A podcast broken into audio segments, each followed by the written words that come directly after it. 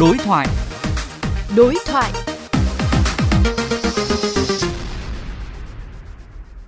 Thưa quý vị, mới đây Ủy ban nhân dân thành phố Hồ Chí Minh đã phê duyệt đề án quản lý và phương hướng sử dụng đất đai hiệu quả. Trong đó đáng chú ý là việc thành phố sẽ tiến hành thu hồi diện tích đất liền kề công trình hạ tầng để tái định cư và bán đấu giá. Đây được xem là một chủ trương quan trọng để tháo gỡ các nút thắt trong công tác đền bù giải phóng mặt bằng, đẩy nhanh tiến độ dự án cũng như tạo thêm nguồn thu để tái đầu tư thêm nhiều dự án khác. Đối thoại với phóng viên Huy Hoàng về vấn đề này, kiến trúc sư Ngô Viết Nam Sơn chia sẻ.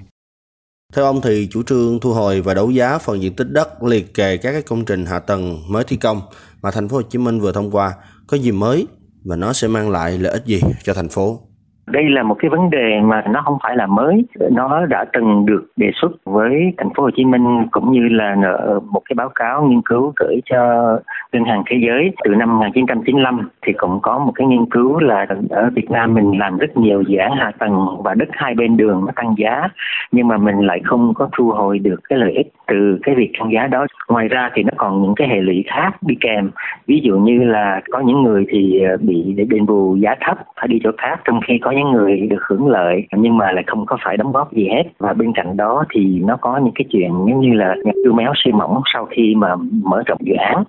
Như vậy, việc thông qua chủ trương lần này có thật sự là cần thiết và thành phố Hồ Chí Minh cần phải làm gì để đảm bảo hiệu quả khi triển khai?